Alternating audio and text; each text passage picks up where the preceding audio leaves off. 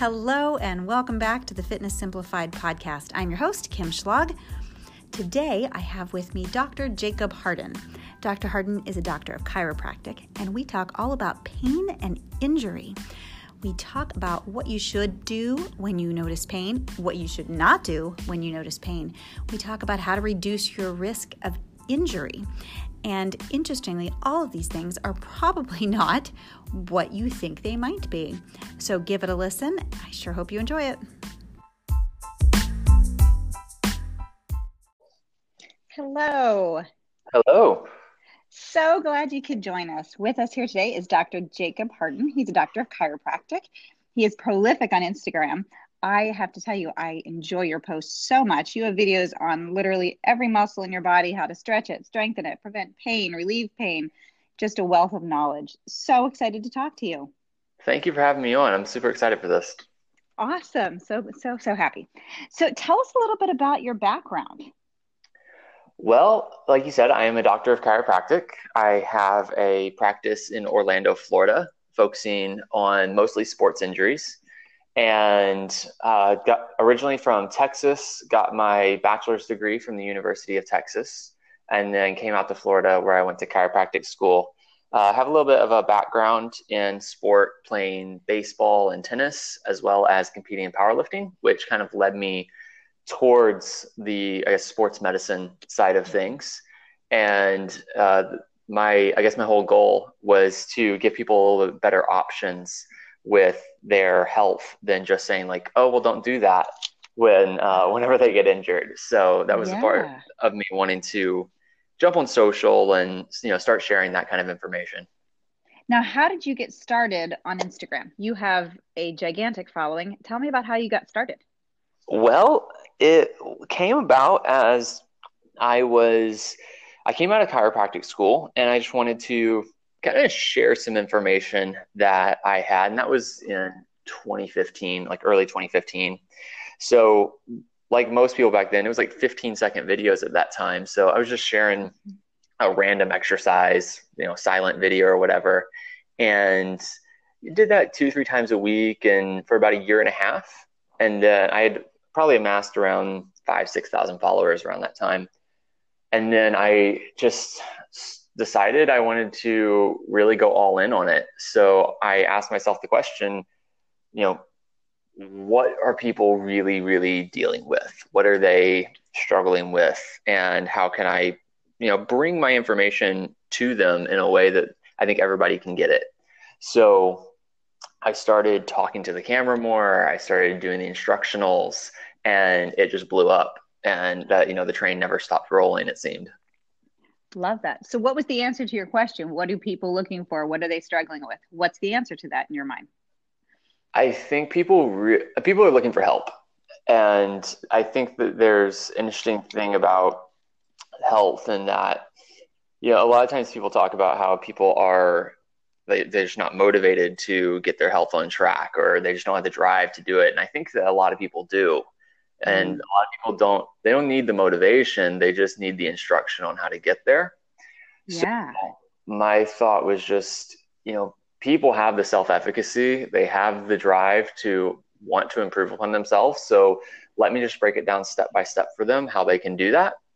And let's just bank on the fact that people care about themselves Love that. So you said at the beginning that you were when when you first started out, just generally as a chiropractor. I think even before um, you talked about social, that you had this idea that there you wanted to give people better options than just don't do that. Talk to me more about that. What other options? Where do you focus? Well, so there's just this. It's almost a joke now that you're if something hurts, they're just told, well, don't do that, and yeah, it's like this chronic thing about like, well, just less is better, rest is better, mm. quit quit trying to push it. And that certainly has its place. There are certainly people out there that just have a no pain, no gain mentality and need to take a day off. But there's another side to that, which is, well, try try doing this thing instead. So it's kind of a maybe we just need to modify things a little bit for you. Um, there's a lot of ways to do that, which we can get into if you want but yeah. there's you, know, you there are ways to continue working an area even if it's in pain or even if it's hurting and that's kind of what i wanted to bring to the table that's amazing so let's kind of talk about some of the the areas that people struggle with the most what do you get the most questions about uh, i think you know i think the big hitters are the low back pain shoulder pains knee pains mm-hmm. for the mm-hmm. most part uh, you look at specific issues of different movements. You know, the squats and the deadlifts are all you know seem to give people lots of trouble, but looking at it from a kind of a joint injury area, it's definitely low back, shoulders, and knees. And that's what I see in practice the most. Totally agree. Those are the things that I hear from my clients the most when they talk about pain that, you know, a history of pain that they've had or where they're starting to, to struggle with pain. Shoulders, low back, knee, that's those are the big ones.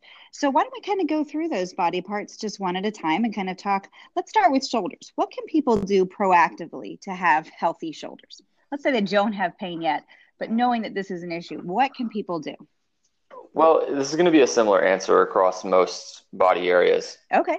But the main thing that you need to think about is that you have a certain demand that you're going to throw in your body any area of your body. You have a demand. If you're a runner, there's going to be a demand on your feet and your knees, right? If you're a construction worker, there's definitely going to be a certain demand on your back and your shoulders and everything else. If you sit at a desk, there's going to be a certain demand. So the first thing you need to do is identify your demand. And then you need to ask yourself how you can prepare for that. So if we look at sport and we take uh, a professional athlete and we look at what they're doing in their off season it's they're trying to prepare themselves to be able to survive a year long or a you know half year long season with hopefully not getting injured and performing well at that. So they go through phases of training for that and it's very much directed towards being able to be prepared. And that's really what we need to be doing as just individuals as well is we need to be asking ourselves well what do i what do i have to do? What do i need to do? And how can i go about that? So for the most part i think most people should be focused on strength first. Okay. so if you if we look at what the majority of people need to be able to do um, you need to be able to carry things usually heavy things. You need to be able to pick mm-hmm. things up if you need to be able to pick things up close to your body so if we think about an exercise that might go well there, we could think about something like your presses, your overhead presses, um, your rows. But then you also need to be able to hold things kind of far away from your body, right? And that's where things like our lateral raises come in, our front raises. Like you're training yourself for these specific activities that you're going to be performing. And if we think about that demand, really what we're trying to do is we're trying to raise our body's ability to withstand that. So we're just trying to raise our ceiling high enough to where life can't break us. Yeah. And that's really what strength training does for us, or any type of training really is, is it's just really raising that ceiling of this is what I can do. And then you, if you get it high enough, the activity isn't going to hurt you. And so you, for you, the first piece of that then is strength training, building up your strength for a lot of people it is. Um, dep- it's always context dependent. So mm-hmm. someone might come in they have a good base of strength but they need their so take a runner for example. Maybe they have a good base of strength but they need to be doing some plyometric work to better kind of sh- maybe strengthen up their tendons a little bit more. Somebody might come in after an injury or with a chronic pain issue and they just need to be able to tolerate movement a little bit better. So sh- traditional strength training might not be what we would go for uh, to start. We might just do some work just to get them to just tolerate movement a little bit easier. Okay. But somewhere along those lines, we're gonna, I would say the majority of people are going to need to be doing some sort of strength training and so that's this first piece of identifying you you identify the demand and then the, you, the things you're going to do to target that demand. One of those is strength training. What else what else do you do that then next? Uh keep doing it. That's that's a big one. Um, so don't stop. Well yeah don't stop. So i think when we look at there is then it starts to really get off into like, okay, what do you need? What do you need? What do you need? Because the the demands will differ. So if you're a field or sport athlete, then you're going to have more of a demand of needing to be able to run, jump, cut, change direction, that kind of stuff, move at high speeds. So from there, you need to be integrating that type of training in. So plyometrics need to be in, you know, some high high intensity training needs to be in there. You might want to work on agility and that kind of stuff. Versus if you're someone who just wants to be healthy, play with their kids mm-hmm. and generally live life, then you know it might just be strength training and going for a walk a few times a week might be perfectly enough for you and just kind of gradually progressing over time. It doesn't have to be super fancy by any means. You know, the basics get us 99% of the way usually. But the the key to it is all is twofold really because when we look at injury, we injuries happen in kind of two different ways you have your acute injuries, which are like in a single instant, you know, you're mm-hmm. you're injured, you rolled your ankle, you jumped, landed, and tore your ACL or something. Mm-hmm. Those are a little bit harder to say prevent, or even, we don't really prevent anything. It's more they're a little bit harder to reduce our risk of. Gotcha. But the other side of that is what we call kind of our overuse injuries, which are mm-hmm. more whatever. That's the grand majority of what people deal with, and those are really broken down into two categories. You either did too much too soon, or you pushed for too hard for too long. Mm. So it's the next step after you've kind of figured out what is it that I need to be doing mm-hmm. is then making sure that you're kind of moving gradually in the right direction. So don't do too much too soon in that you know kind of start easy and build on top of it. The too hard for too long is you need to monitor how you're feeling, you need to monitor your recovery. And if you're consistently pushing yourself to where every workout feels like a nine out of 10 mm-hmm. for a month straight, it's probably time to back things down and let your body catch up a little bit. So what that do you think not- a good range? So if people are monitoring themselves on that scale, you know, one to 10, how hard was my how hard was my workout? Where do you think they should fall most of the time? Well, let's say that we're doing a six week training training block. Mm-hmm. I would probably say most people should be starting around a five or six for the first week or two. So that kind of cuts us into that don't do too much too soon, right? Mm-hmm. So five or six, you're working, but you're not pushing yourself near your limits. Then on the other end of that, week five and six, feel free to push to that eight, nine level, right? Even maybe up to a 10, really push hard because you're because pro- we can plan in a what we call a deload where mm-hmm. we reduce the volume and intensity of work we do so our recovery can catch up. So because you know you have that deload coming, you can push a little bit harder right before it. So that's week five and six. We have week one and two. So now it's kind of week three and four. There, we're just going to live in that kind of six to eight range, gradually kind of building stepwise so that the workouts get harder and harder and harder over the course of this six weeks. And then Hopefully, after that time, you go back to the beginning. Right. So we've kind of run it in cycles. And we, if you looked at it as like a chart, it'd look like a wave pattern. You dial up, and then you dial down, dial up, dial down. The key is that every cycle that you start, it's going to start a little bit higher than the last one did. And it's going to end a little bit higher than the last one did. So that let's take a squat, for example.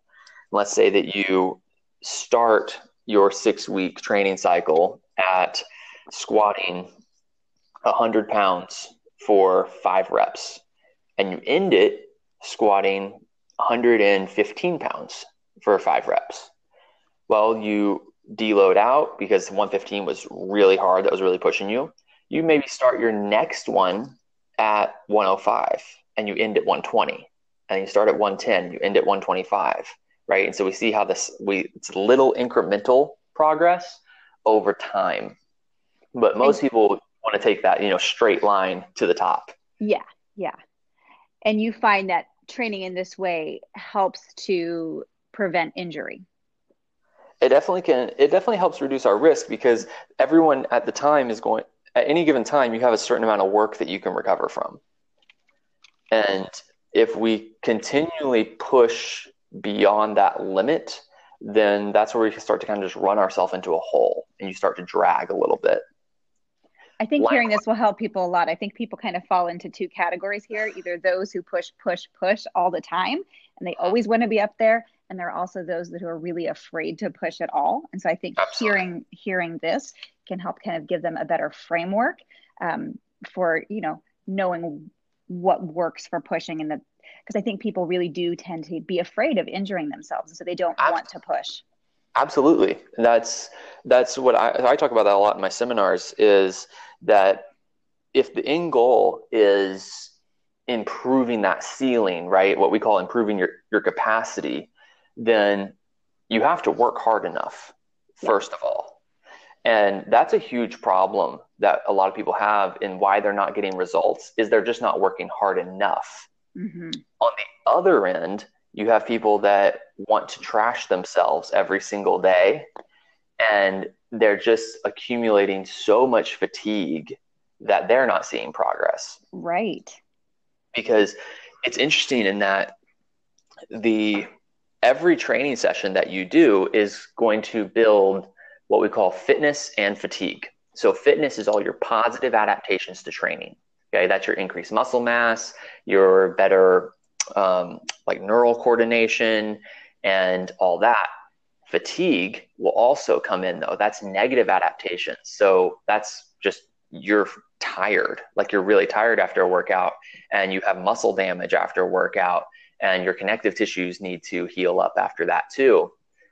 So the thing about it is that there is kind of what we call a dose response effect to exercise in that you the more you do the more fitness that you tend to build. Mm-hmm. But it's only to a point because eventually it starts to kind of tail off where more work doesn't give you more results. So it kind of at a it's kind of like up to a point you're you if you just do more work you'll get more out of it.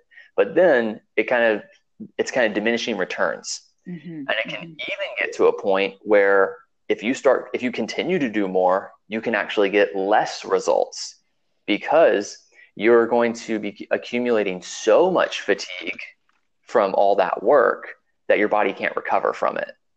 And that's whenever you're kind of reaching that point of, you know, you're you've surpassed that recovery ability. So this is more work than my body is currently prepared mm-hmm. for.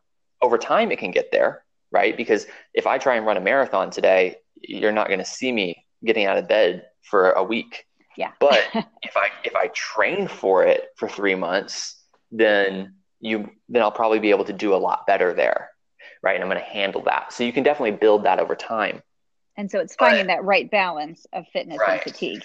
And that's going to probably be about for the average person somewhere between 8 to 15 sets per body part per week. That'd probably be a good starting point for most people to be in, in strength training somewhere between 8 and 15. If you're a little bit more endurance trained coming in, you can probably handle a little bit more. Mm-hmm. If you've never worked out in your life, you're going to be on, it's probably going to be less. So you might fall more towards the bottom end because we see that some people get better from just two sets a week. Like that's all they need right. because they've never done anything. Mm-hmm. You know, some people do four set, four sets and they're great. Like they're making progress.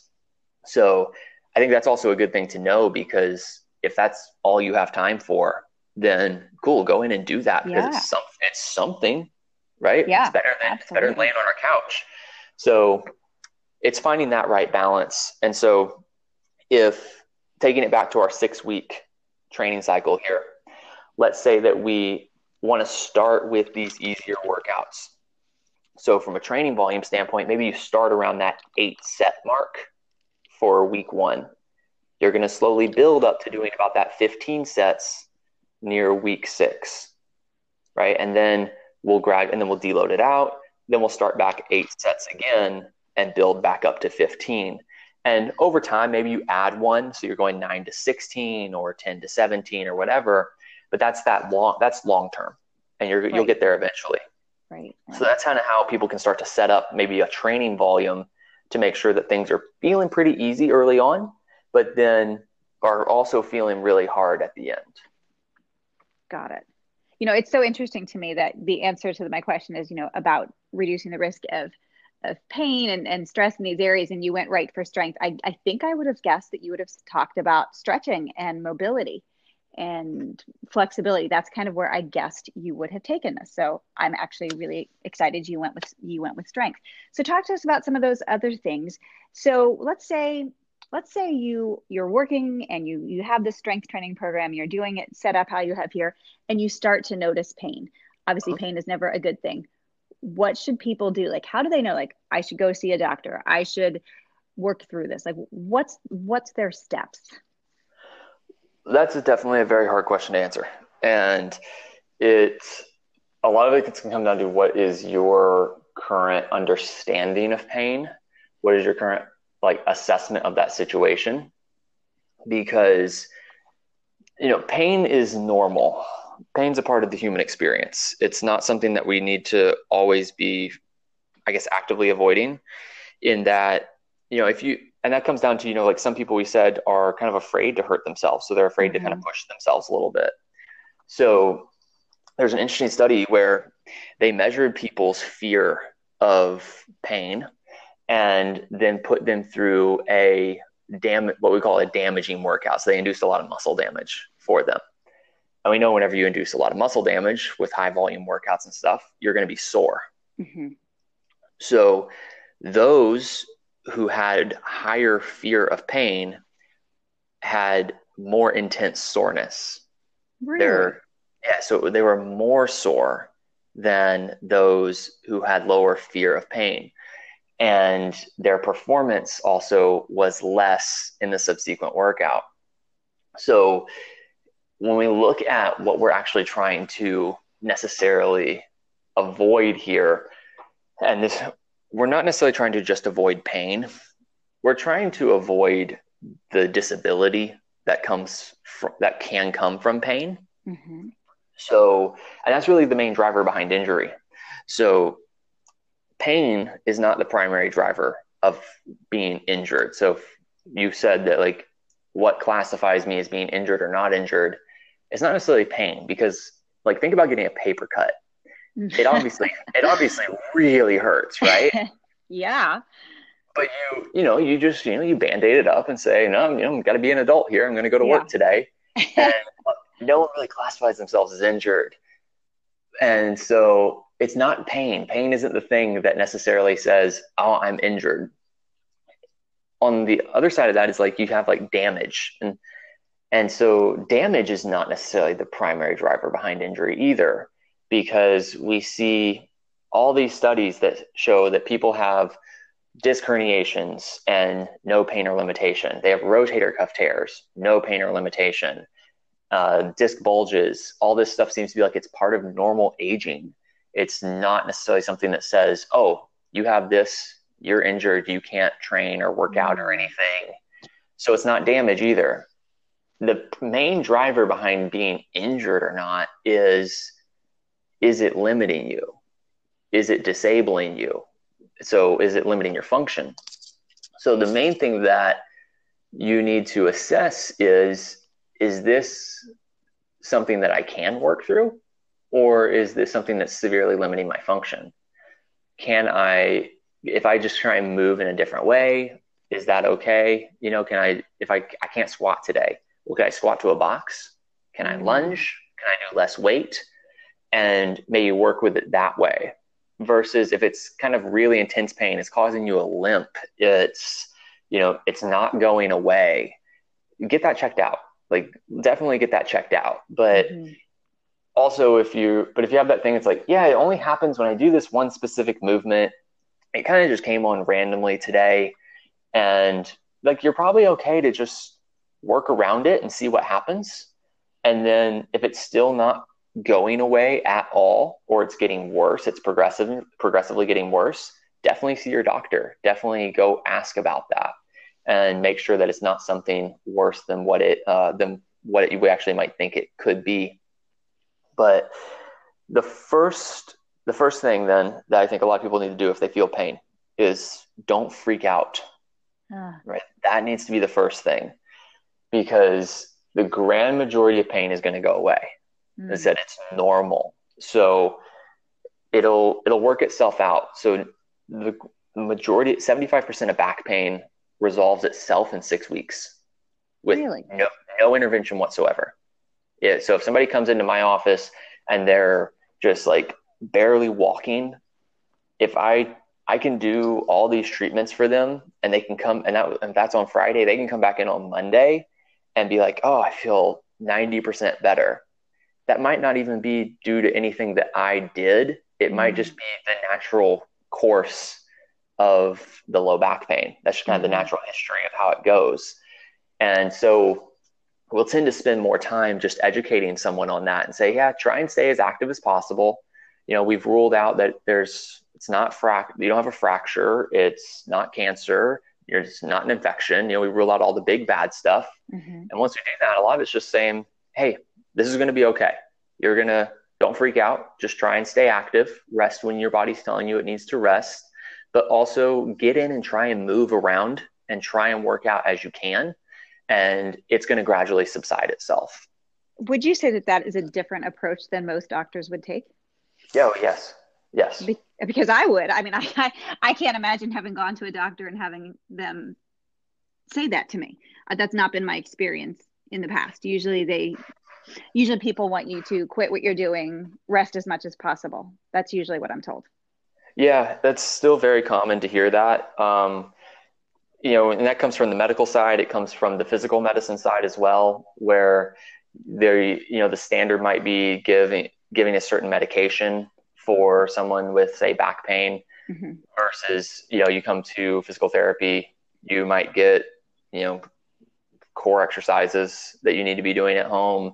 You go to chiropractic, they might want to put you on three times a week adjustments mm-hmm. for whatever then, but in the end, a, the current evidence would tell us that it's going to self resolve. Now, that doesn't mean that you can't use all that other stuff too.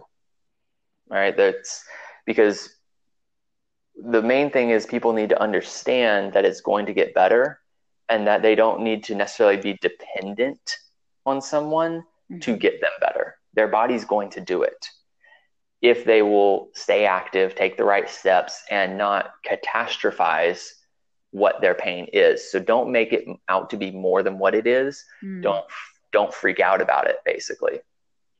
And if you kind of have that under control, so you're just saying, okay, I've I'm not freaking out. I know this is going to get better, and I'm going to continue to just try and stay active. We're all good. You can still want to get that adjustment to make your back feel better. You can mm-hmm. still want to have that massage. You can still want to do those exercises that make things feel better. There's absolutely nothing wrong with that. Mm-hmm. Uh, you know, kind of just make you feel better as the process is going along. But the the foundation of that needs to be built upon that understanding of, hey, I'm okay to move. I'm not broken. I'm this is going to be okay. Mm-hmm. Rather than saying, oh yeah you real yeah this is that your spine's twisted five degrees this way and you have this one leg that's a little off and your pelvis is out of place and i need you you're going to need me to put all that back and realign you the right way because you have all these issues about your body and that's the reason you're in pain mm. which it's not really that way interesting and so it seems like you're saying that the mental component of this is very big so when you have pain and you panic about it, catastrophize it, that it's it, what it tends to build on itself. Yes, that's one of the biggest uh, the biggest correlating factors of pain becoming chronic is people catastrophizing their own pain to the point that they're always thinking about it. They're making it out to be more than what it is, and they feel like no one can help them. Got it. Got it. So, yeah, I know. I know my own coach has told me when I'm when I'm worried about deadlifting, if I worry I'm going to get injured, that I'm way more injured to get, I'm way more likely to get injured deadlifting if I'm worried about getting injured while I'm deadlifting. It's amazing how that works. it's yeah. there's a lot that goes into there's a lot that goes into that and expectation is one of them and expectation is a big reason why some treatments work too so what is your expectation of how you think something's going to help you you know if you're a i'm a chiropractor so if you're a huge believer in chiropractic and you're a huge believer in the in getting adjusted for your back pain it's very much likely that that's going to help your back feel better mm-hmm. if that if you get that done mm-hmm. but if you're a person who's like oh this is total bs and this like you're just some you're a quack who's not a real doctor and you should i don't need you. Like you're not going to get better from that from that you know, it's funny you say that. I've had that exact experience in my own home. So i have a chiropractor. I go to him regularly.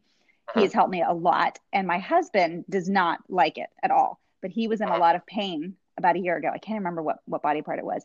And i finally convinced him to go and he swore up and down it didn't help. And i couldn't believe it didn't help him. I'm like how did that not help?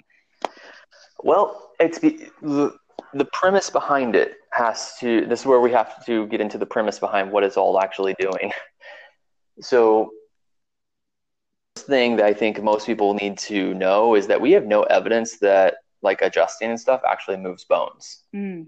So like we're not realigning anything. It, what what are you very, doing? Well, it's very much largely just neurological. Mm. So and um it a lot of it's probably kind of placebo in all honesty. So that's what we call that contextual effect. If you really believe it's going to work for you, then it's going to work for you. Yeah. Um, you know how if if you have a if you, if a kid comes in and he you know he scraped his arm and he runs to his mom, he's like, oh, and, and you know, mom kisses it the area, and all of a sudden it feels better. It's like obviously not, nothing nothing healed there, like nothing changed there, but he feels so much better, right? And we call that kind of placebo but it's also what we call like the contextual effect. He got mm-hmm. that mm. comfort. Mm-hmm. He got that human touch. He got what he he got what he needed out of that. So adjusting can work along the same the same realm in that it might not necessarily do anything physical at all. Um, and so if someone really just doesn't believe that that's doing anything for them, it's likely not going to help very much. Mm-hmm. Uh, you go, since you go to a chiropractor, you ever gotten adjusted and you didn't hear the pop? No, I always hear the pop. So, so okay. if you're saying, if people don't hear the pop, they think nothing happened? Exactly. Yeah. So people don't hear the pop, and then they they're like, "Oh yeah, it's, no, I still think it's there. It's you know, it's still there." Ah. You go to like the other, you just like go to the other side, adjust there. They hear a pop, and now everything is amazing. Oh, that was it. That, that was, was it. what needed. That was what needed to happen. Like we didn't actually realign anything. We didn't actually move a bone here, but you know, you needed to hear that in order for you to feel that something happened.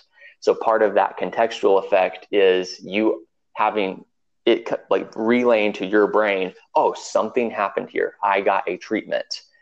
And so that is a huge part of it as well. It can go into little things like is the doctor wearing the clothes that you expected them to wear? Like if you if you've seen my Instagram videos and you see me in you know my athletic gear and then I walked out in a white coat, would that be a weird situation because you're like, ooh, that's not what I was expecting. Mm-hmm. You know, or if I was totally different than the person that you than I portray online, then that would be that would definitely lead to probably subpar results in my clinic because people are like, oh, what this is this is just not what I was expecting at all.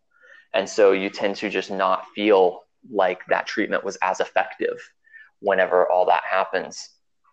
So that's a part of why I've kind of moved away from using things like adjustments and stuff like that because I and moved more towards exercise, which mm-hmm. has more of a physical effect on people. Yeah. But there's definitely those same effects that happen with exercise too, in that if we tell somebody to squat with their knees back because it's going to take stress off their knee, all of a sudden their knee feels better. Well, we put an expectation in their head. Mm. You know, if we if we tell you to try deadlifting this way, and all of a sudden your back feels better, well, we did put an expectation there. there's obviously a bio, there's a biomechanical effect mm-hmm. that's happening there too from maybe more or less stress, mm-hmm. but it's magnified by whatever the brain's doing. And do you think that that's the bigger piece? Yes. Interesting. I, because I don't think most people people don't need to necessarily be stronger to get out of pain. They don't necessarily need to be more mobile to get out of pain. They might need that in order to get back to doing whatever activity it is that they want to do with no restriction. Mm-hmm. And that's kind of an important distinction to make. So if you are a runner dealing with plantar fasciitis, you know, you don't necessarily need to be stronger in order to make your pain go away. You might need to be stronger if you want to run a marathon without pain. Mm-hmm. But managing the load that you're putting on the body in that you need to manage the time on your feet and you need to back off the running a little bit, that's probably going to be the main thing that actually helps the pain decrease. Changing your thought process around pain, not catastrophizing it, you know, coping with it well. That's the kind of stuff that's actually going to help the pain settle settle itself down. But then once it's settled down, you might need to be you might need to start getting yourself a little bit stronger because again, it, then it comes back to that preparation standpoint were you actually prepared for what you did? And is that the reason things got overloaded in the first place and got sensitive? Mm-hmm. So we kind of have to, so it's a little bit of a backing down process and then it's a building back up process off of it. Got it. What would you say to people who do struggle when they have pain? You know, there are a lot of people who who they even though they're not professional athletes they just they enjoy the pursuit of whatever their hobby is they want to run they want to lift and when they do have pain it's upsetting because they're like well now now i can't i can't do that for now and they do worry about it what's your best advice for them to get past that acknowledge it like acknowledge your injury acknowledge that it's there but don't accept that it's going to be the thing that limits you forever mm. so uh, we i call it having a recovery mindset so people that have an injury mindset tend to be more focused on look at all the things I can't do. Look at how this is holding me back. Why can't I want to be able to do this right now? Why can't I have this? Because I should be able to do this versus having that recovery mindset is more centered around I acknowledge that I have this. I acknowledge that maybe I'm not prepared for what I want to do right now. And I need to build up to that more so.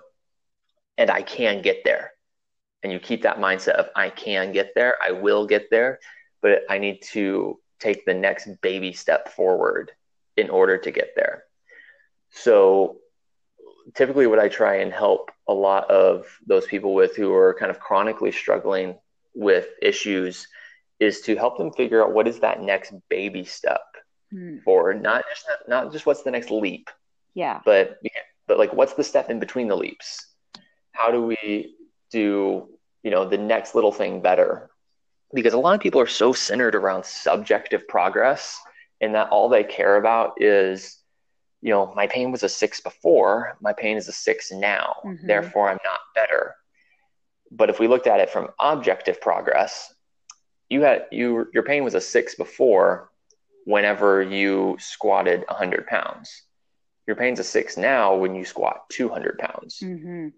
that's a big difference yeah you're much less limited now. The pain may still be the same, but functionally you're a lot less limited. If we went back into that 100, it might be your pain might be a zero. And so that's a big difference. You, that's a big difference. You've raised your ceiling. Now, eventually, we want to get that to the point that you're limited more by your own physical ability than you are by your pain. And once we've reached the point that you are limited more by your strength, your endurance, you know, your work capacity, more so than what your pain is, mm-hmm. then now we're just in a training scenario. Because I can I can put you through a workout that will cause pain. Right? If I if I can sit and make you do bicep curls for 2 hours straight and your mm-hmm. elbow's going to hurt. It's just what's how high is the ceiling before that's going to happen And I think that's the big key that a lot of people need to understand is that we're never making pain go away. We're just raising the ceiling high enough to the point that we can do all the things we want to do without it being there. That's an interesting distinction. That is very different because I always think about making pain go away. Yeah, yeah, that's what, and it comes from this. We've been taught that pain's very bad for us. Yeah. We've been taught that pain means something is damaged within my body, therefore I need to stop. Mm-hmm. But we need to view pain more as a protective mechanism. It's trying to tell you something. Pain is like that alarm going off that says, "Hey, wake up and please stop doing what you're doing." Like I'm freaking your it's your brain freaking out about something. So we need to then assess that situation and say, is this legitimate? So is that alarm legitimate in that like do I have a bone sticking out of my leg right now? Did I just like fracture something? Did I just roll my ankle? Is that you know legitimate concern? Or another legitimate concern might be, hey, did I just push nine out of 10 workout for six weeks straight and now my knees are starting to hurt? Like, listen to that because it's probably telling you back off. Like, go like give me a break for a little bit let recovery catch up yeah but it's not necessarily an indication that you know i have that knee pain you know that random knee pain oh it must be my meniscus mm-hmm. oh it must be my acl oh it must be that you know my cartilage is wearing away on the backside of my knee it might just be that you tried to run a marathon whenever you weren't ready for a 5k what about the you know? role of aging and pain? So I'm in my late 40s. I work with a lot of women who are in their 40s, 50s, 60s, and older. Um, and you know, a lot of them are just like, well, you know, I'm getting older, so this is to be expected. The pain that they have. What What is your take on that? Um, yeah. So I don't necessarily buy into that a ton. I think that there's a lot of misconception around maybe how we train older people, and that if we, a lot of people, so older people need tend to need more work to improve mm-hmm. than younger people do because they're less sensitive to the stimulus of training. So as we have hormonal changes, um, lower testosterone levels, especially, you know, you're not going to get the same result from the same stimulus anymore. So older people tend are going to tend to need to do more work over time to continue improving their body. Mm-hmm. That's in stark contrast to how most get trained. In that we tend to think as we get older, we should just be we should be doing less because we're more fragile now.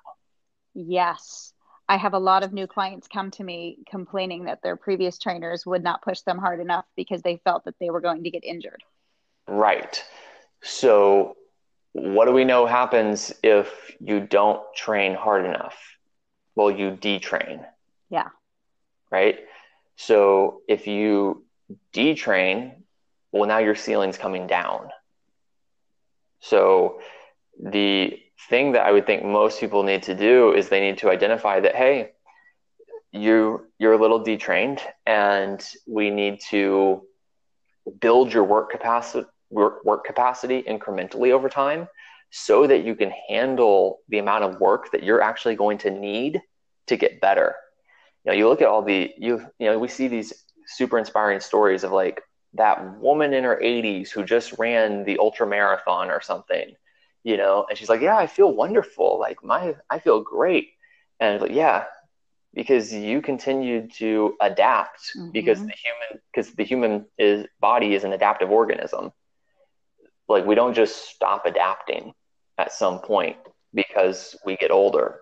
It just might become a little bit harder to adapt as you get older but that actually means that you need to be pushing yourself more to get there so it's pretty commonplace nowadays, I would say, for people to work out pretty hard in their 20s, maybe even early 30s, but then somewhere between late 30s to maybe 50, they take a break mm-hmm. from training because, well, life happens yeah. very, you know, in that time frame, you know, you have kids and you have soccer games that you have to go to and you have school functions and family and all this stuff and people just end up not working out as much. They end up not exercising as much through that time frame.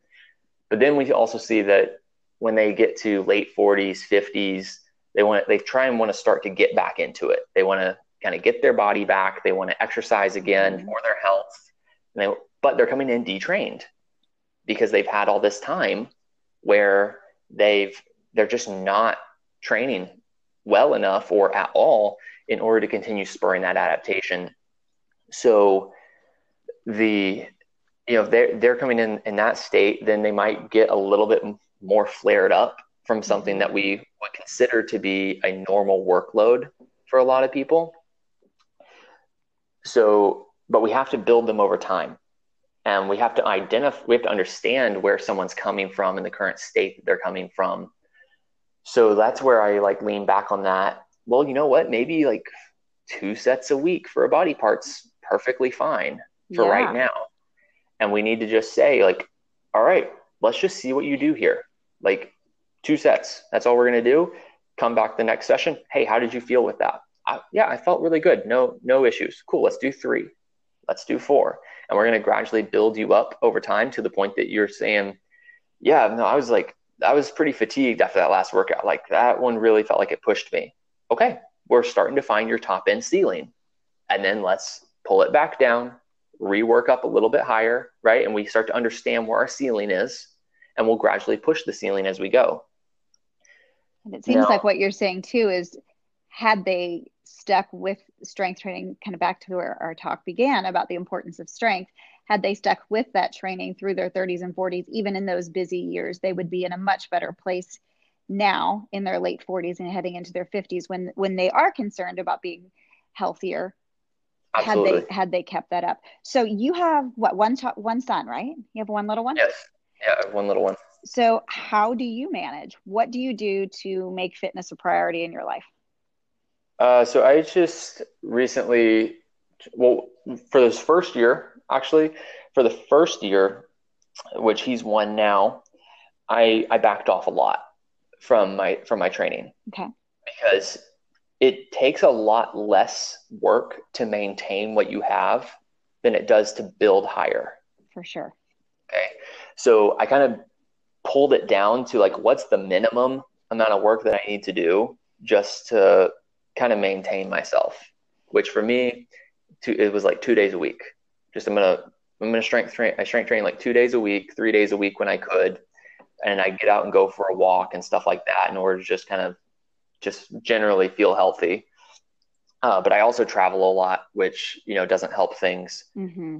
Now I feel like I'm in a place where I can get into it a lot more. So what I'm doing now is I'm pushing again, but I'm training more frequently throughout the week. So I'm training six days a week.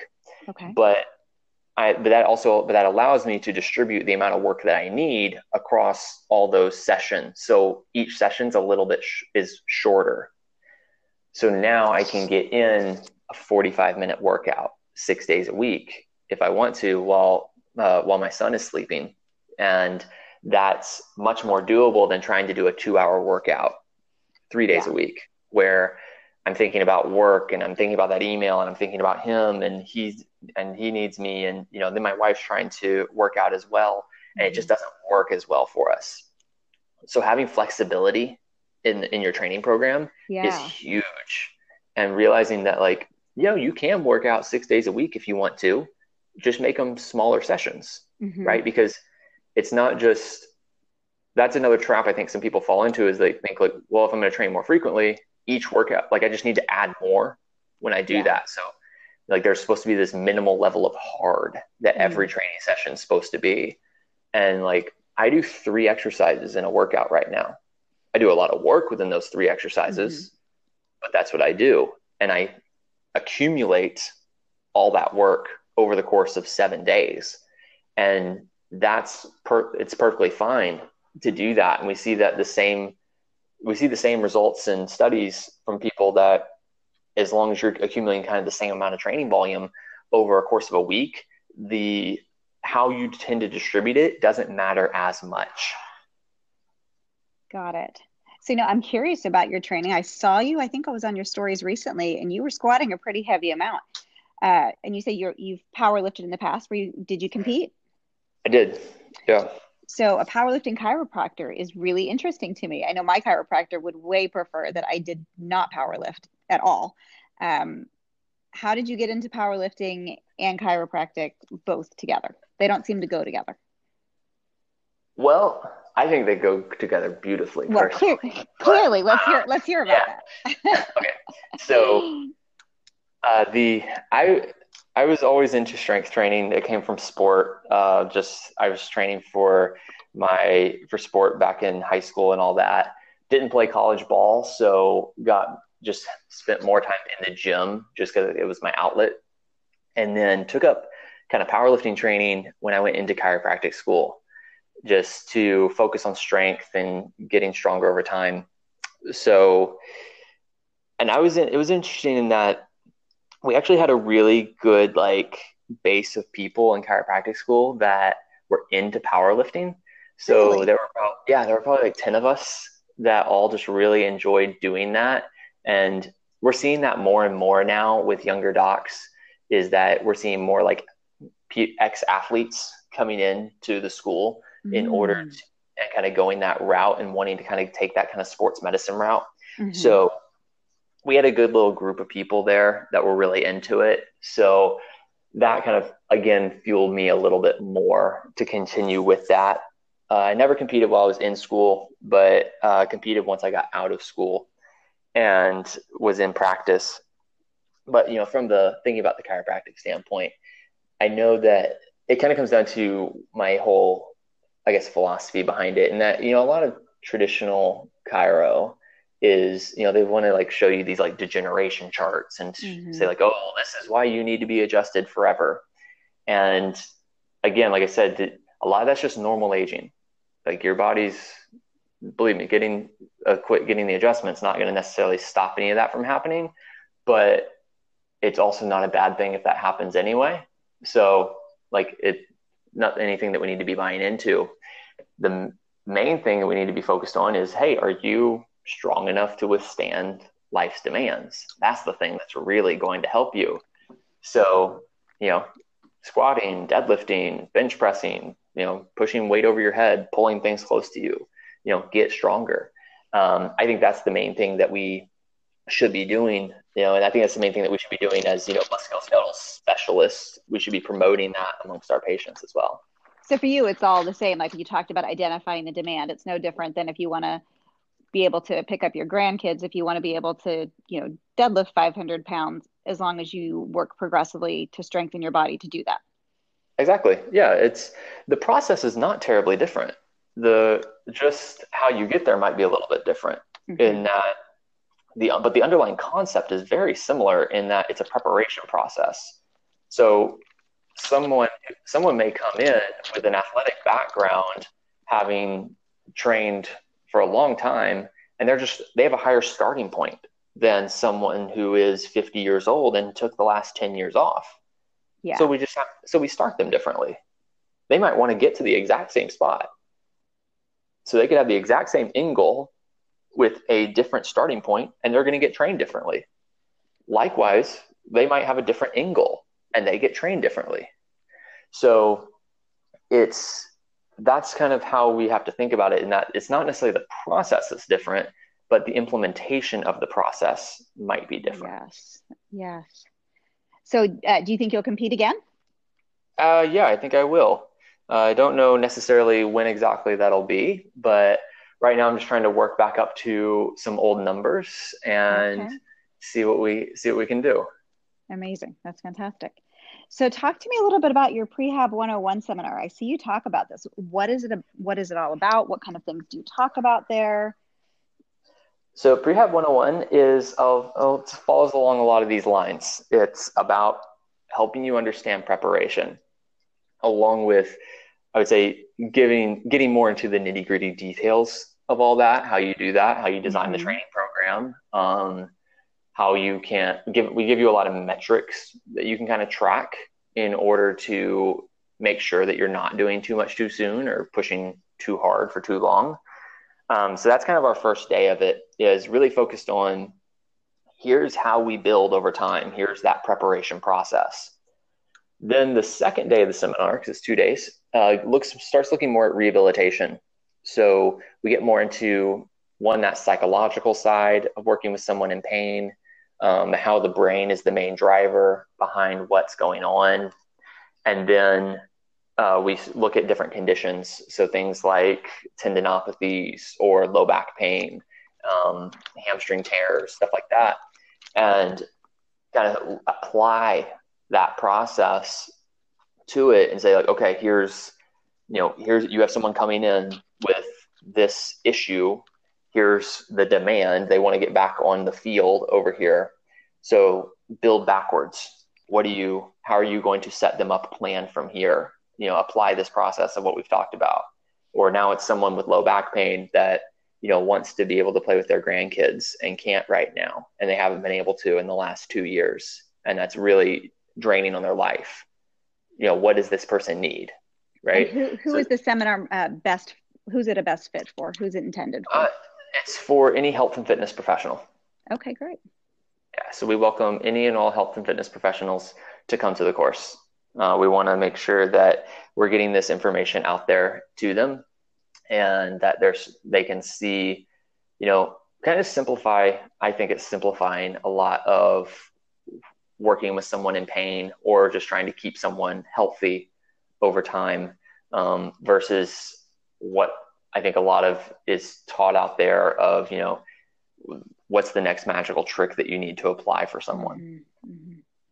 And you're all over the world. Yeah, we are. I am. Um, I just got back from the Middle East. We're in Australia next month. Then we'll be over in Canada and then the UK, and then we'll stick around in the states for a little while. Wow, How, that must be really exciting. Now, does your do you, does your wife and son travel with you? Uh, sometimes. So my wife yeah. is coming with me to Australia because she she's a chiropractor as well. So she'll be assisting me um, in that course. I don't know that we'll have my son traveling with me um, mm. anymore. He's the he's a little bit of a handful. Yeah. If I, if I have someone else to assist, then they'll sometimes come with me. Just uh, my wife will watch our son while I teach. Gotcha. But if if he's with, then you know it's it's all hands on deck for him. yeah. So this has been a really fascinating conversation. Before we go, let's just have a quick speed round. So I'll ask a question. First answer that comes to your mind. Okay. Okay. All right. Favorite lift of the big three? Squat. Really? Wow. Yeah. All right. If you could only pick one stretch to do, what's your favorite? Um, probably hamstring. Okay. Favorite body part to train? Quads. What's your favorite breakfast? Um, two eggs, two pieces of bacon, and a bowl of cereal. What cereal? It changes it changes a lot. Right now, right now, I think I ha- I was on like Honey Bunches of Oats or something, but it can just as easily be Froot Loops. All right, a cereal is my favorite food, hands down. Lucky Charms. All right. Oh, yeah. What's your favorite way to relax? Uh, going for a walk. Do you do it every day? I do multiple yeah. times a day. That's amazing. That's yeah, a goal. I, I, that's a goal I, I have. I have a black lab and a golden retriever, so they, okay. they, need, they need the exercise, and so do I. So it works out well. That's fantastic. So you travel a lot. Where's your favorite place you've visited so far? Didn't actually teach in this city, but Brussels. We oh. Brussels was amazing. We stopped in for just a day on the way to another seminar in Belgium, and one of the most beautiful cities I've ever been in. Wow, I've never been there. I've heard really good things though. All right, last question. What's a favorite word? Favorite word? Ooh. Hmm. Confidence. Confidence. That's a good one. That's a good one. Well, this has been super helpful. I think people are going to really gain a lot from listening to this, um, specifically about pain. That was a really different way to look at it. And thank you so much for being here. Where can people uh, find you if they're looking for you? My main platform is my Instagram account. That is at dr.jacob.harden. You'll be able to find me there. Um, I'm also on all the major social media platforms and you know my Facebook, my YouTube, and all that. Same name, Dr. Jacob Harden. You can find me on any of them. Awesome, amazing. Thank you so much. Thank you.